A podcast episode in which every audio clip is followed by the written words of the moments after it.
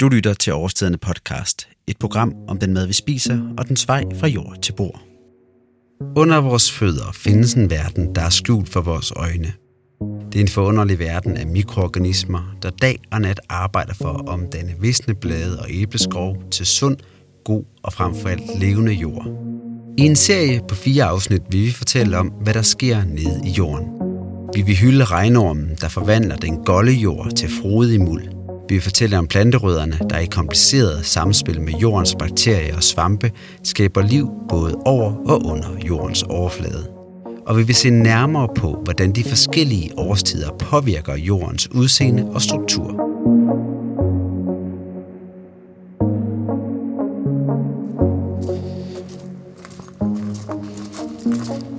Henrik, vi er mødtes nu her for at lave den sidste episode af Jorden er levende. Det er sådan en serie, vi blev enige om at lave, fordi vi godt kunne tænke os at se lidt mere fokus på det, der var under jorden, og ikke det, der er over jorden. Altså, vi snakker så tit om, om grøntsagerne, men det er jo alt det, der sker nede under jordens overflade, som, øh, som er grundlaget for, at vi overhovedet kan snakke om det, der kommer op på et eller andet tidspunkt. Og vi har snakket om rødder, blandt andet. Det gjorde jeg med Frank over i et Skov, og vi har også snakket om jordlag blandt andet. Men noget af det, vi ikke har nået endnu, og som vi skal nå i den her sidste udsendelse, det er at snakke om regnorme. Og det, det, når man søger på det lige for at læse op på det, så virker det umiddelbart utroligt barnligt, for der kommer rigtig mange børnemændige sider op omkring, hvad en regnorm gør og laver. Det er fantastisk, ikke? Jo, det er jo det er lidt ligesom, øh, der er to dyr, som, som vi voksne, vi ikke helt vil vedkende os, men det er med rigehønnen og det er regnormen. Det er på en eller anden måde, så har de, øh, så har børnene det, de har patent på det. Det er jo skønt. Men de bliver jo så lidt symbol på, på noget jordaktivitet. Jeg synes, vi skal ned og finde nogle regnorm. Det synes jeg nemlig også, vi skal. Inden vi når helt derned, så skal vi dog lige først gøre, som vi plejer. Og det er at snakke om, hvad det er, der sker i jorden lige nu. Og vi kan godt afsløre, at vi er i øh, november måned, så lige om lidt er det vinter, og, og frosten kommer forhåbentlig. Øhm, vil du ikke starte med at fortælle os, hvad det er, vi, jo, vi, vi ser lige nu? Vi går jo igennem øh, de her arealer, der har været fulde af grøntsager hele sommeren. Og, og lige nu, der ligner det jo sådan set noget, der er løgn, fordi at det er blevet rykket op, og det er blevet fræset eller havet. Sige, at, at alle planteresterne, de ligger sådan delvis oven på jorden, halvvejs mullet ind, ind i jorden, og, og, øh, og det ser ikke rigtig godt ud, men vi er heller ikke færdige. Og i bund og grund, så er vi jo så langt hen på året, at, at vi sagtens skulle have haft noget nattefrost. Og det, det er jo også en af de hvad skal man sige, naturfænomener, som vi går og lurer lidt på. Hvornår kommer nattefrosten? Hvornår slutter, hvornår slutter plantevæksten for alvor? Fordi der er jo, selvom der er god solskin nu, så er det jo nogle korte dage. Øh, og lige pludselig så kan, så kan nattefrosten komme, og den, det er jo sådan en, det er i hvert fald den, den, den rigtig kolde nattefrost, den slukker jo for aktiviteterne i rigtig mange af vores planter. Nu står vi lige oven i noget græs, og det gror gladeligt videre, når, når det tør igen. Så. Men, men det vi står og kigger på, det er jo nogle bede, som har været fulde planter, og det er havet op. Og det er fordi, at nu begynder vi at prøve, om vi kan bekæmpe lidt ukrudt og få, øh, og få jorden så, så ren og så, så klar til, til næste sæson som muligt. Vi øh, som økologer og biodynamikere, der har vi jo ikke lige nogle sprøjtemidler til rådighed, vi kan, vi kan gå ind lige og, og klare den med. Der er mekanisk ukrudtsbehandling som, som eneste mulighed, øh, og det kan bestå af mange ting. Meget af det, det er som en overkørsel med en traktor med et redskab på. Så øh, har vi rødderne op og bladene ned i jorden, og så holder planterne som regel op med at dø, eller gro og, og dør. Og, øh, og så kan man jo også bruge ilt, øh, ild, altså man kan, man kan brænde. Men det, det gør vi faktisk ikke ret meget her. Vi, vi, vi bruger mest vores hænder til at luge, og så traktoren til at, at havle over og slutte af. Øh, det er en langsomlig proces, fordi de der planter, de vil jo de vil jo lave fotosyntese, bare der er en lille smule grønt over jorden, og de vil gro videre, så længe der er lidt energi i roden. Så, og de vil jo prøve at skyde op igen. Og den energi er vi jo rigtig glade for, så længe vi gerne vil have dem til at gro, men det bliver jo en modstander, når, når vi skal lukke for, øh, for butikken nu her på den her årstid. Så altså nattefrosten, som du startede med at sige, slår alle de planter ihjel, som egentlig næsten alle de planter ihjel, som, som har noget, hvad skal man sige, som kan give noget mad. Altså ja. det eneste, vi vel har tilbage lige nu af sådan en fødevare, det er, jeg kan se noget ude i horisonten, skimter vi noget grønkål. Jeg tror også, jeg så, der var noget palmekål, og der er måske ja. også nogle, noget rødkål og sådan Ja, noget. det, er jo, det er jo nogle af dem, som kan klare vinteren, og så jordskokkerne, som er sådan set færdige med at gro, og, og står lige nu og trækker al næringen ned i knoldene fra, fra plantestænglerne, fra bladene. Og lige snart frosten er der, så, øh, jamen, så er det kun de få arter af kål og, og jordskokkerne. Og så selvfølgelig alt det, som man har høstet og lagt i kugle eller på køl, og som kan klare sig, øh, hvad skal man sige, vinteren over. Det vi så også har her, som man jo ikke kan se øh, på radio, det er, at noget af marken her er blevet, er blevet pløjet, og det der var af grønne planter og vækster ovenover jorden, er røget ned i jorden, hvor det så lige så stille begynder at, at blive omsat øh, til, til mul af de regnorm, blandt andet, vi skal snakke om i dag. Der er også noget af marken, som øh, stadigvæk er grøn og frodig. Altså lige gå ned til det her, det er så smukt. Det er jo nemlig så det, vi skal snakke om. Altså grøngødning, der er jo to, der er sådan lidt nogle forskellige skoler inden for det her, den her måde øh, at, at, at have landbrug på. Det her det er honningurs, som er jo en efterafgrøde. Og den gør, den gør primært det, at den gør jordoverfladen grøn. Øh, så står den og blomstrer til, til glæde for os og til glæde for bierne, honningbierne. Og her ved siden af står der noget lupin. Det gør i princippet det samme. Forskellen er, at honningurten er ikke en bælplante. Øh, det vil sige, at den har ikke kvælstoffikserende øh, bakterier på sine rødder. Øh, så den samler og gror meget, meget hurtigt. Den samler, den samler det næringsstoffer op i sin plantedel, der måtte være tilbage, efter vi har høstet, eller efter vi har arbejdet med en kultur, altså hvor en salgsafgrøde, en, typisk en grøntsag eller en korn. Øh, og når det så bliver frostvær, så vil honningurten lægge sig ned og klaske sammen, og regnormene og mikroorganismerne vil begynde at bide i den og tykke i den, og de næringsstoffer vil frigives øh, næste forår, næste sommer, fra de her plantedele fra honningurten. Mens lupinen, den har, øh, udover at have de samme egenskaber som honningurten, så har den også de her øh, bakterier, der kan fixere kvælstof fra luften. Mm. Så, så den kan simpelthen den kan tilføre nyt kvælstof, hvor honningurten den sørger for, at det, det næringsstoffer, de kvælstoffer og fosfor, kalium og hvad der ellers måtte være, som er i jordoverfladen, altså i de første 20-30 cm af jorden, de bliver heroppe og ikke begynder at forsvinde nedad mod grundvandet. Altså, de bliver ikke vasket ud, altså, når det Netop, regner her netop, i efteråret. Så, så hvad skal man sige, grøngødningerne tjener to formål, som peger meget i samme retning, og det er noget med at holde på næringsstofferne, og så for de bælplanternes vedkommende, det er jo alle ærterne og ja, lupinerne og kløverne og, og en lang række andre, de har så den her ekstra ting, at de lige præcis på kvælstof også kan samle det fra atmosfærisk øh, kvælstof og, og, og, og bygge det ind i deres plantekrop, og når den så forgår, så bliver det frigivet til, til de andre planter, af dem, den efterfølgende kultur. Så, så det er sådan, øh, det er det primære i det her, og det er dem, vi kalder efterafgrøder eller grøngødning. Og det er sådan lidt, øh, hvornår og hvor længe man har dem i sædskiftet, hvornår det er det ene og hvornår det er det andet.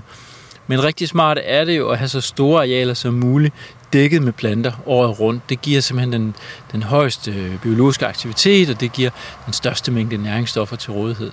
Men, men vi er bare nødt til en gang imellem også at gøre det, vi kalder at gøre jorden sort, fordi vi skal have nogle ukrudtsfrø, og vi skal have nogle, nogle ukrudtsrødder øh, slået ihjel for at vores kulturplanter, som jo tit står på åbne rækker, og er dårlige konkurrenter til ukrudtet. Altså enhver, der kender fuglegræs eller kvik eller sådan noget, ved jo godt, at, at, at de der vilde planter, de har et enormt gropotentiale, og de, øh, de vinder tit kampen over vores kulturplanter, hvis ikke vi går ind og gør noget aktivt.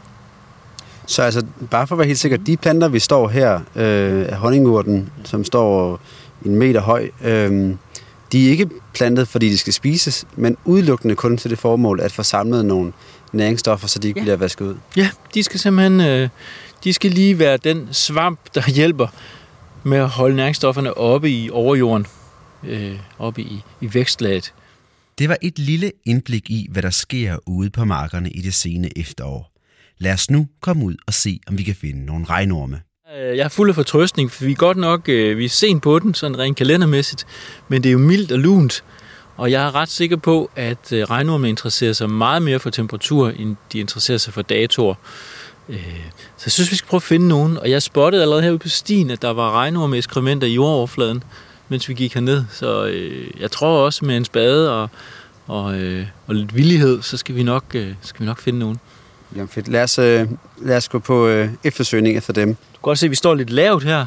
Der, det vil sige, der øh, der er relativt meget humus i jorden.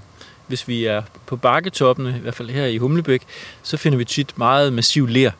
Øh, det er ligesom om, at leren bryder ud af, af jordskorpen på, på bakkekanterne, og, og, og jo tungere jorden er, altså jo mere lerfyldt den er, så bliver, til sidst bliver det for meget for regnormene, så der gider de ikke at være. Det er simpelthen for svært for dem at grave i. Så kan man sige, at hvis det har været et meget tørt år, så, så, vil, de, så vil de søge hen, hvor, øh, hvor jorden kan være fugtig. Regnorme øh, er afhængig af fugtighed. Men, øh, og jeg har i hvert fald læst mig til, at, at de store regnorme, de kan, de kan migrere, altså flytte sig op til 20 meter på et år. Så de kan bevæge sig et vist stykke, og, og her er jo dejligt, fordi 20 meter herfra, der er der store træer og læhegn. Og det betyder, at øh, i et meget vådt år, så vil man kunne trække derover, og så vil trærødderne være med til at holde jorden sådan øh, lidt til den tørre side. Øh, og, og lige 20 meter i den retning, der er meget fugtigt, fordi det er det laveste punkt på marken. Så, så hvis i et ekstremt tørt år om sommeren, så vil en regnorm kunne bevæge sig lidt i den retning og sikre sig sin fugtighed. Og nu står vi lige oven for det, øh, det vådeste sted, og, og øh, ej, hvor jorden blød og dejlig her. Man skulle tro, der var fuld af regnorm, der har, der har været igennem det her for nylig. Det er jo sådan, at, at stort set al vores markjord har været, øh, altså har været gennemgravet af regnorm på et eller andet tidspunkt. Øhm, og de store regnorm, de største arterne, de, øh, de siges, at de kan gå, gå 4 meter ned i jorden. Ja, det er alligevel noget. Nej, det er så langt, det er. Altså, den her spade her, den er godt en meter, ikke? Så, så dybt et hul får du måske ikke til at grave. øhm, men jeg, se, hvor desperate vi bliver. Altså, ja, hvis ikke vi finder det. en, så ja. ender det med, at vi på fire meter. Nu prøver vi lige her, hvor der har været dyrket kartofler. Og det er ikke nødvendigvis det bedste sted, men ellers så har jeg en eng, en eng jeg gerne vil prøve øh, at grave i om lidt. For vi lige kan prøve at se forskellen. Øh, ja, det ser jo ikke, øh, ser ikke overbevisende ud. Nå, men det vælter altså ikke op med orm. Vi er, øh, vi er sent på sæsonen. Til gengæld fik du en enorm stor sten op. Det var... Ja, det var flot. Det kan godt være, at vi bliver nødt til at... Ja, vi kommer nok til at bevæge os lidt rundt. Gå ned på engen, fordi vi... Øh... Ingen her. Ingen lige her. Ingen lige her. Inden vi går over på engen for at se, om vi har større succes med at finde regnorme der, skal vi først et smut forbi komposten. Her lever nemlig en helt særlig orm. Vi er, vi er havnet her foran en, øh, jeg vil faktisk kalde det en helt klassisk kompost. Sådan en lille miniatyrudgave, øh, som vi har her på Kroger og. Det er den helt, hvis lytteren lige skal forklare, hvordan den ser ud, øh, kunne du ikke være mand for lige at fortælle, hvad det er, vi står Det er simpelthen en, en, en åben trækasse. Den er en meter og 10 gange en meter 40. Og den er fuld af jord. Fuld af jord. Som, som i virkeligheden er kompost. Og jeg tror, tanken her er, at man smider sit grøntsagsaffald i for oven, og så roder man rundt med den her, den her pind med et stykke fladjern for enden. en slags og, hakke, kan man kalde det. Ja, det kunne man godt sige. Og så for at få blandet, for at få blandet øh, jorden op i grøntsagsresterne. men men det, det, vi lige skal snakke om her, det er jo brandormen, som er en, en fætter til regnormen. Den, den, den, kan, den, er, den her brandorm, jeg troede altid, det var fordi, den kunne lide varme. Men det er simpelthen, fordi den er rød som ild. Den er, den er, den er, den er meget rød og meget aktiv. Den er lille i forhold til de store regnorme ude i jorden. Den er meget aktiv, og den, den bor typisk i vores kompostbunker, eller de, de naturlige kompostbunker, som opstår i naturen, hvor blade blæser sammen og sådan noget. Men, men, men det er vigtigt lige at forstå, at det er en, det er en helt særlig art, som kan det her med, med at leve i det friske organiske materiale, typisk i vores kompostbunker, i grøntsagsaffaldet, i, i bladebunkerne, inden bladene bliver sådan helt crispy. Øh, og, og de er meget øh, temperaturfølsomme, så de, de søger opad, men bliver, bliver kompostbunken for varm, så trækker de sig væk igen. Så de ligger ikke bare og bliver kogt. De er meget mobile og flytter sig rigtig meget. Øh, og de vil kunne trække sig sammen ind i midten af kompostbunken om vinteren, for at holde varmen og overleve, og så går de i dvale, og, men, men, øh, og bliver aktive igen, når varmen kommer, og kompostbunken bliver aktiv.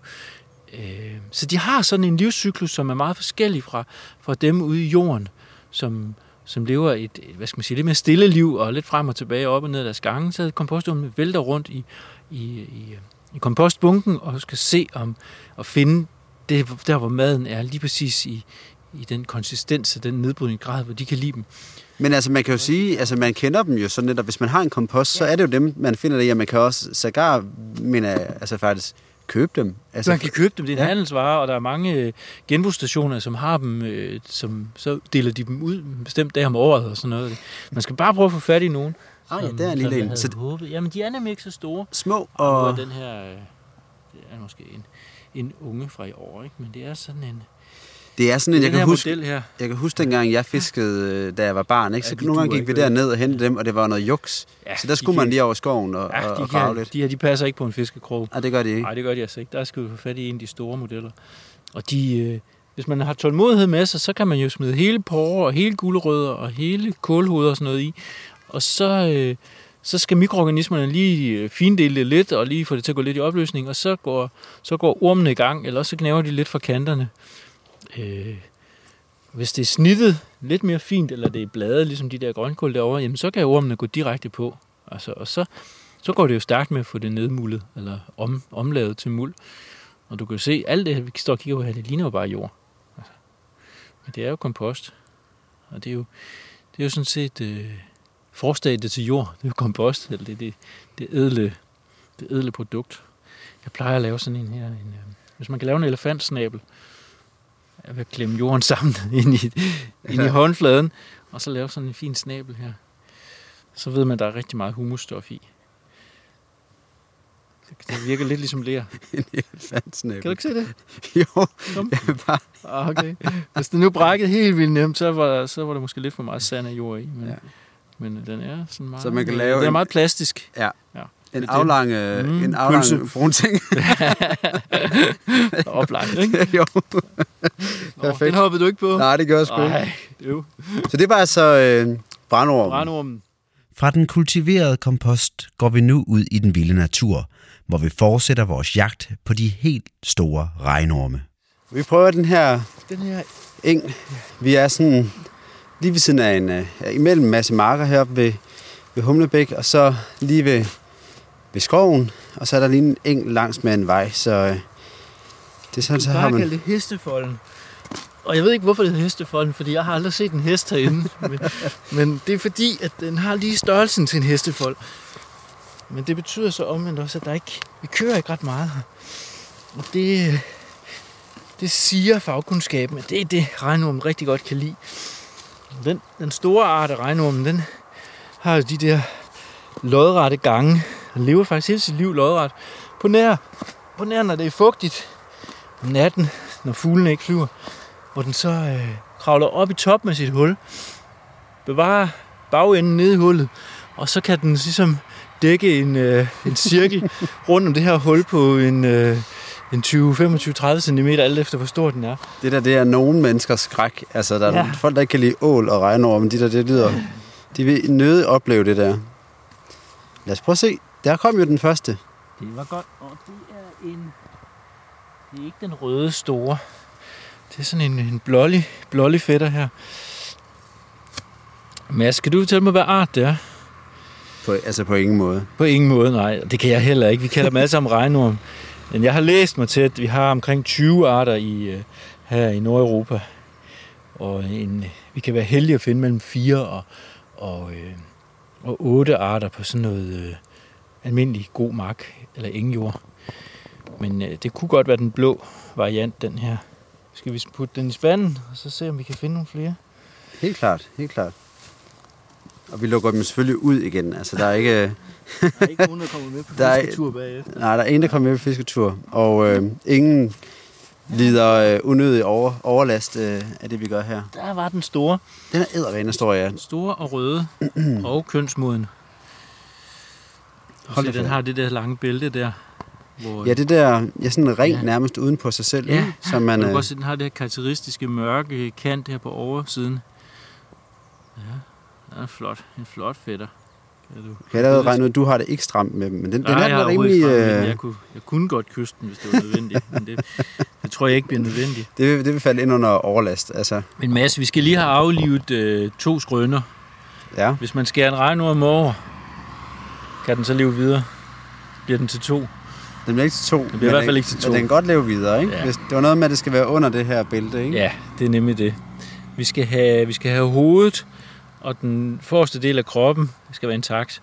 Og vi skal have kønsbæltet med over i, i den i den forreste del, så vil den godt kunne leve med at, at tabe noget af halen. Ikke ligesom firbenet, som kan smide halen med vilje. Ja, men, præcis. øh, men regnormen her, han kan, eller hun kan, ja, han eller hun. Er det en Ja. han eller hun? Hvad snakker vi Det om? er vel her? intet køn, ikke? Det er, eller tvikønnet. Tvikønnet, ja. Tvikønnet, den er hermafrodit. Så de, kan, de har alle regnormene, alle individerne producerer æg og sæd i det her bælte her.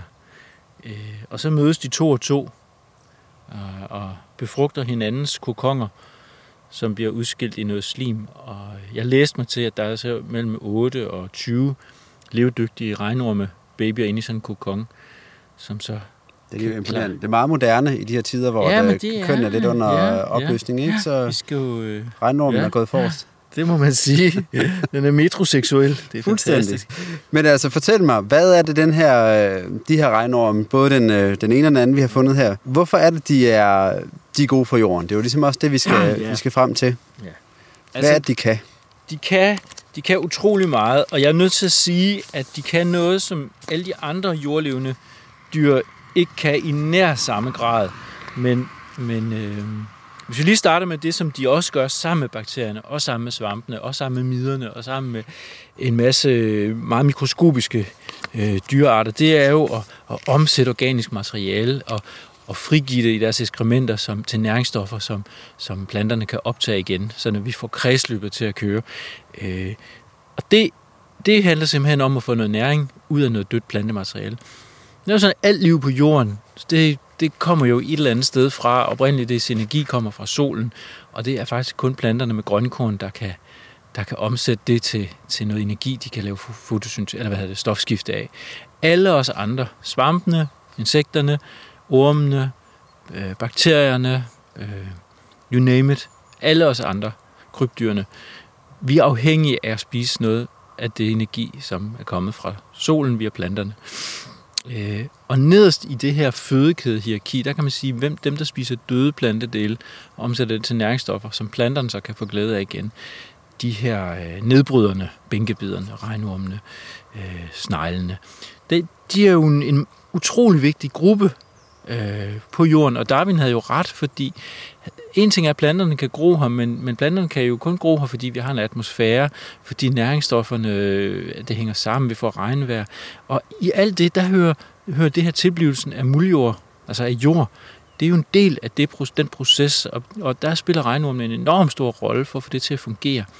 Øh, og der er rigtig mange ting i spil, og det vil være meget øh, videnskabeligt, hvis vi skulle grave os ned i det, men, men hvis vi kigger på noget af det, vi kan se med vores egne øjne, så er det det her, vi snakker om før med plante, plantenæringsstofferne, der skal blive oppe over jorden. Altså, det skal blive deroppe, hvor rødderne kan få fat i det. Men vi har også noget regnvand, der skal dræne væk.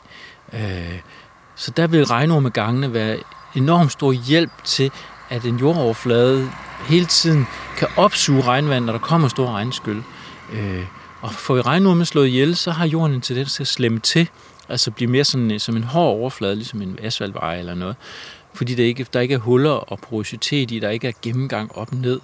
Øh, så der hjælper regnormenes øh, gravearbejde jo med det. Øh, regnormen øh, sikrer næringsstofforsyningen. Regnormenes slim er utrolig vigtig på et øh, på hvad hedder, humusdannende niveau, altså på det lag, hvor, hvor næringsstofferne skal bindes til jordpartiklerne. Og der er, der er jo 5, 6, 7, 8 gange så mange næringsstoffer i en regnorme-eskrement, som der er i den almindelige jord ved siden af. Så, så det, at maden har været igennem regnormens tarm, blevet pakket ind i det her slim fra regnormene, øh, regnormegangene bliver beklædt med den her slim, det, det er simpelthen øh, enormt frugtbargørende for jorden. Så, så vi, har, øh, vi har en lang række øh, meget, meget positive tiltag, som, som kommer med regnormene. Der er også øh, videnskabelige artikler, der påviser, at, at jord med, med øh, bakterier og, og svampe øh, infektion i, altså en jord, der har været ramt af nogle plantesygdomme, med høj regnormaktivitet, så bliver, så bliver den her øh, sygdomseffekt på jorden, den bliver nedbragt. Altså så mange regnorme kan være med til at regenerere en jord, som har været ramt af nogle plantesygdomme, sådan at planterne efterfølgende har bedre ved at gro der igen. Og for at forstå, hvorfor alt det her, du fortæller, det er vigtigt. Altså det er igen, man skal bare huske, som vi startede med at sige også, at det er det under jorden, som er udgangspunktet for, at der overhovedet kan komme noget op af jorden. Så hvis du har en jord, som øh, i værste fald er, er, altså, er en kvalitet som en strand, så er der ikke særlig meget, der kan gro der. Men hvis du har en jord, som vi står i her, som er det her, den her eng øh, mellem skov og mark, som jo er hele året fyldt med græs og forskellige planter, og der er ikke rigtig nogen, der piller ved den. Men her kan gro alverdens ting, øh, træer og grøntsager, hvis man har lyst til at pløje den op og, og så øh, dem. Og det er det, som regnormen hjælper med, at det hovedet er en mulighed. Vi kan, ja, altså du kan prøve at se på den, den, lille, den lille jordklump, jeg har gravet op med spaden her, og prøv at se, hvordan den brækker fint fra hinanden, hvordan den er fuld af rødder. Altså, det viser jo, det viser jo med al ønskelig sy- tydelighed, hvor, hvor, hvor frodig og levende jorden er. Også selvom at vi er langt inde i november, og vi ikke kan forvente at finde en masse insekter, øh, eller, eller al mulig anden aktivitet, så, så har regnormenes øh, hvad skal man sige, høje antal har, de har gjort deres arbejde. Så vi har en enorm frodig jord her, og der har vi lige en smelterlarve. Den gør ingen skade her, men øh, har man mange af dem i en grøntsagsmark, så den spiser nemlig, den spiser nemlig rødderne. Du har også en lille regnorm på hånden der. Ja, det er en smælder... Den der? Nå, den der. Ja, gud ja, der er en baby. Den må være fra i år, hva'? Ja, ja, den Ja. er ikke mere end en centimeter. Eller Godt spottet. Halvanden. Ja. Der er masser af liv i jorden, og der er en smælderlav mere. Man skal bare lige øh, begynde at lede efter det. Men, men Så altså i sådan en lille... Nu tog vi bare lige et, et spadestik ned øh, og gravede tørvet af. Så der har vi i hvert fald fundet en fire regnorme af noget den stil. Ja, og, og mindst tre arter. Og så de er meget forskellige. Hvilket jo sådan set er super dejligt. Øhm, man siger, man siger her over jordoverfladen her, for at få sådan et, et relativt nemt billede på, hvor, hvor godt biodiversiteten har den. Det er jo sådan et af de der buzzwords, ikke? Altså høj biodiversitet, mange, mange arter. Så det kan, det kan lynhurtigt kigge på, hvor mange sommerfugle man kan se. Det skal så helst være sådan en dag i august, hvis det skal være rimeligt. Men en dag i august, hvis du går ud og kigger og ser, hvor mange sommerfuglearter du, du kan tælle, så har du et meget godt billede af, om, om du har en lav, mellem eller høj biodiversitet. Og det samme kan man faktisk gøre i jorden. Altså hvis man tæller, øh, graver, graver en kvadratmeter øh, jord igennem, og ser, hvor mange arter man finder, så vil man også få et billede på øh, jordens biodiversitet. Øh, fordi at det, at, det, at det vil være repræsentativt. Altså er der seks arter af regnorm, så har du en relativt høj diversitet, og det betyder, at så vil der også være rigtig mange andre arter. Altså som en tommelfingerregel. Mens hvis du for eksempel kun finder en slags regnorm, så, øh, så er der sgu noget galt. Fordi de gør noget forskelligt, og de, der er brug for dem. Øh, de, de spiser nogle forskellige slags planter, de går måske ind i forskellige øh, områder af jorden. Nogle lever på overfladen, nogle lever i, i overjorden, og de store regnorme har de her lodrette gange. Og, øh, og der er brug for dem alle sammen. Øh, men jo mere vi kultiverer jorden, så, øh, jamen, så skader vi nogen, og dem, dem, der kan søge i stor dybde, de kan måske bedre overleve og slippe for, for skadevirkningerne af, af maskinkørselen, mens andre, de, øh, de er meget mere følsomme for det. Det her med at få taget hensyn til øh, regnormene, når man dyrker et landbrug, er det noget, som du oplever, at man er blevet mere opmærksom på øh, i de år, hvor du har øh, ja, arbejdet i det danske landbrug? Eller er det egentlig ikke rigtig noget, som man spekulerer så meget over som, øh, som landbrug og landbrugsforeninger? Jeg er, nok, jeg er nok bange for, at der er rigtig mange andre og mere kortsigtede hensyn, der bliver truffet, økonomiske hensyn, som, som er det, der kommer i første række. Ikke? Altså det, jeg tror, at alle landmænd ved, at det er godt med mange regnorm. Men når det så kommer til, hvordan vi gøder, og hvordan vi laver vores øh, udsædesplaner, øh, så er det, det er nogle andre interesser, der er på spil, altså nogle kortsigtede. Man kan sige, det at få en stor population af regnorm er en, øh, altså er en langtidsinvestering i virkeligheden. Fordi at altså hvis de har det bedst der, hvor vi ikke gør noget, så er det jo altså også der, vi ikke høster noget. Præcis. Og vi, og er, jo og vi er jo, ikke? ja, det er jo modsætningsforhold, og vi er her jo sådan set for at skaffe nogle fødevarer. Men man kan sige, at øh, vi er jo også for at skaffe nogle fødevarer på den lange bane. Så derfor så er hele udfordringen, det er jo, hvordan skaber vi et, et, et dyrkningssystem, hvor vi har en, en rimelig høst øh, fra år til år, men samtidig har, kan bevare den kontinuitet, der er i jordens frodighed og frugtbarhed. Og der er regnormen øh, en meget, meget vigtig spiller, men de er også en meget vigtig indikator for, for jordens tilstand. Øh, Og det er der, vi skal lære. Øh, Øh, og vi skal hele tiden udvikle os. Vi skal prøve at finde redskaber og teknikker og metoder, som er så skånsomme som muligt for jorden. Og, og da jorden er sådan et vidt begreb, så er regnormen igen et rigtig godt billede på, at hvis regnormen har det godt, så har jorden det godt. Øh, og så kan vi, kan, kan vi regne med, at, at, at den, det vil den også have på lang sigt. Så, øh, så det at gå ud på sin mark og konstatere, at der er nogle regnorme, det bør gøre, gøre enhver bonde rigtig glad. Fordi så er man på rette vej.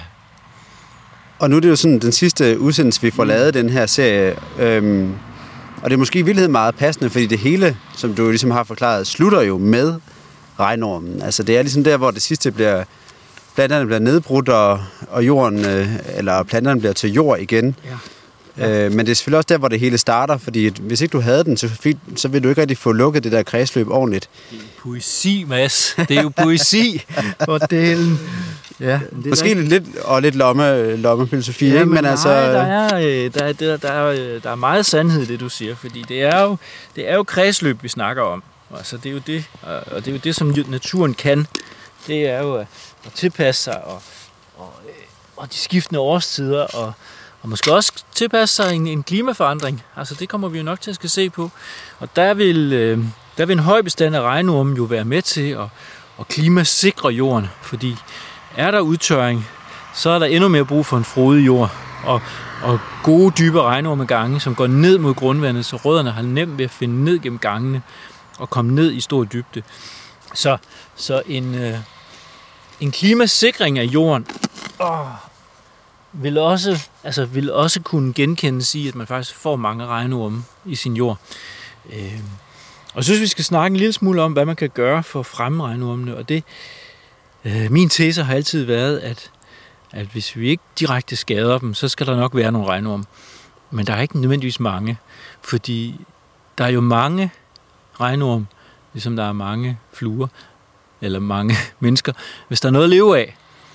Øh, og regnormen, den lever af døde blade og rødder, og det vil sige, at en jord, der er fuld af planter hele tiden, den vil også generere mange flere blade, som skal klippes af, falder af, skal nedbrydes. Så, så det at fodre regnormene, eller fodre, fodre sin regnorme bestand, det er, sådan set, øh, det er sådan set løsningen. Og der, hvor vi brænder halmen af, eller kører den væk, der, hvor vi øh, gøder med kunstgødning frem for organisk materiale, der fjerner vi livsgrundlaget for regnormene.